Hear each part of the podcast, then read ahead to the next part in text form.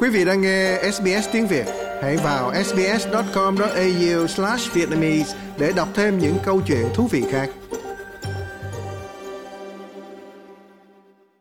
Tổng thống Ukraine Volodymyr Zelensky đã trình bày một công thức hòa bình gồm 10 điểm, bao gồm việc trục xuất lực lượng Nga khỏi Ukraine và chịu trách nhiệm về tội ác chiến tranh trong bối cảnh bế tắc tại một thời điểm dọc theo chiến tuyến dài khoảng 1.500 km. Cả Nga và Ukraine đều không sẵn sàng nhượng bộ trong bối cảnh sự ủng hộ dành cho Kiev ở phương Tây bị xói mòn và những phiền nhiễu bao gồm cả cuộc xung đột ở Trung Đông.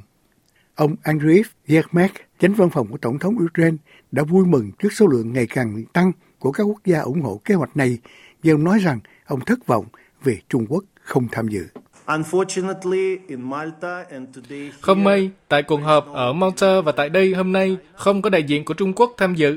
Chúng tôi có mời và sẽ tiếp tục mời nữa, vì đó là điều quan trọng và chúng tôi trông đợi Trung Quốc sẽ tham dự.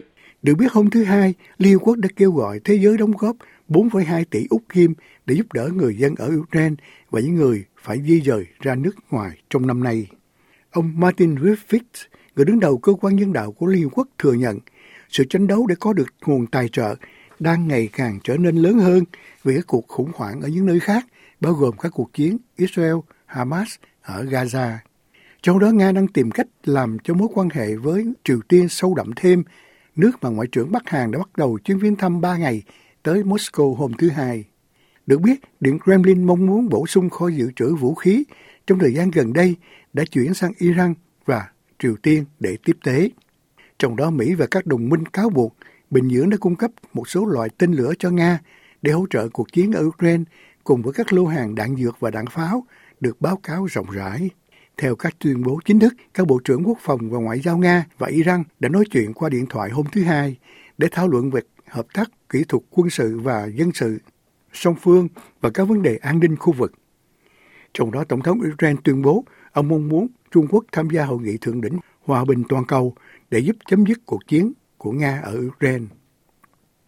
Tổng thống Thụy Sĩ Viola Amherst cho biết Thụy Sĩ sẽ bắt đầu lên kế hoạch tổ chức sự kiện này. Ông Zelensky đã đến Thụy Sĩ hôm thứ Hai để tham gia diễn đàn kinh tế thế giới ở Davos và gặp gỡ các viên chức Thụy Sĩ. Ông kêu gọi các nước hợp tác để áp đặt đầy đủ các biện pháp trừng phạt đối với Nga. Với vai trò lớn lao của Trung Quốc trên thế giới, chúng tôi rất muốn nước này tham gia vào việc đề ra một công thức hòa bình và tham dự vào cuộc họp thượng đỉnh. Thế nhưng mọi chuyện không tùy thuộc vào mong muốn của chúng tôi, và chúng tôi sẽ chờ xem với hy vọng là mọi quốc gia văn minh sẽ tham dự vào cuộc họp thượng đỉnh về hòa bình. Trong đó, Ukraine cho biết họ đã phá hủy một máy bay do thám của Nga ở khu vực biển Azov. Đây sẽ là một cuộc tấn công đáng kể vào khả năng không quân của Nga. Tư lệnh quân đội Ukraine là ông Valery Zelensky cho biết lực lượng không quân đã thực hiện thành công chiến dịch ở miền Nam Ukraine.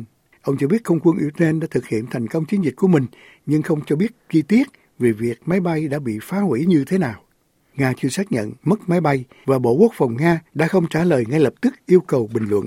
Nếu được xác nhận, việc phá hủy máy bay sẽ là một sự kiện mang tính bước ngoặt đối với Ukraine trong cuộc chiến dài gần 2 năm. Máy bay là công cụ căn bản giúp điều phối các hoạt động trên chiến trường của Nga ở Ukraine.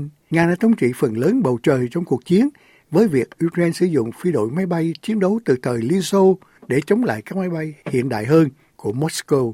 Các blogger chiến trường Nga cho biết cả hai máy bay đã bị hỏa lực thân thiện bắn hạ, mặc dù họ không đưa ra bằng chứng về điều đó. Họ cho biết chiếc Ilyushin 22 bị hư hại nhưng đã hạ cánh thành công. Còn chiếc máy bay trinh sát A-50 được trang bị một radar lớn, thường mang theo phi hành đoàn 15 người và không quân Nga được cho là sử dụng 9 chiếc máy bay như vậy. Được biết, một cuộc tấn công bằng máy bay không người lái vào tháng 2 năm 2023 tại một sân bay ở Belarus đã làm hư hại một chiếc A-50 đang đậu, nhưng Nga và Belarus mô tả thiệt hại là nhỏ. Còn chiếc máy bay Ilyushin 22 được xem là một đơn vị chỉ huy trên không, giám sát các hoạt động quân sự và gửi tín hiệu vô tuyến cho quân đội ở tiền tuyến với không quân Nga được cho là có hàng chục máy bay như vậy. Quý vị muốn nghe những câu chuyện tương tự có trên Apple Podcast, Google Podcast, Spotify hoặc tải về để nghe bất cứ lúc nào.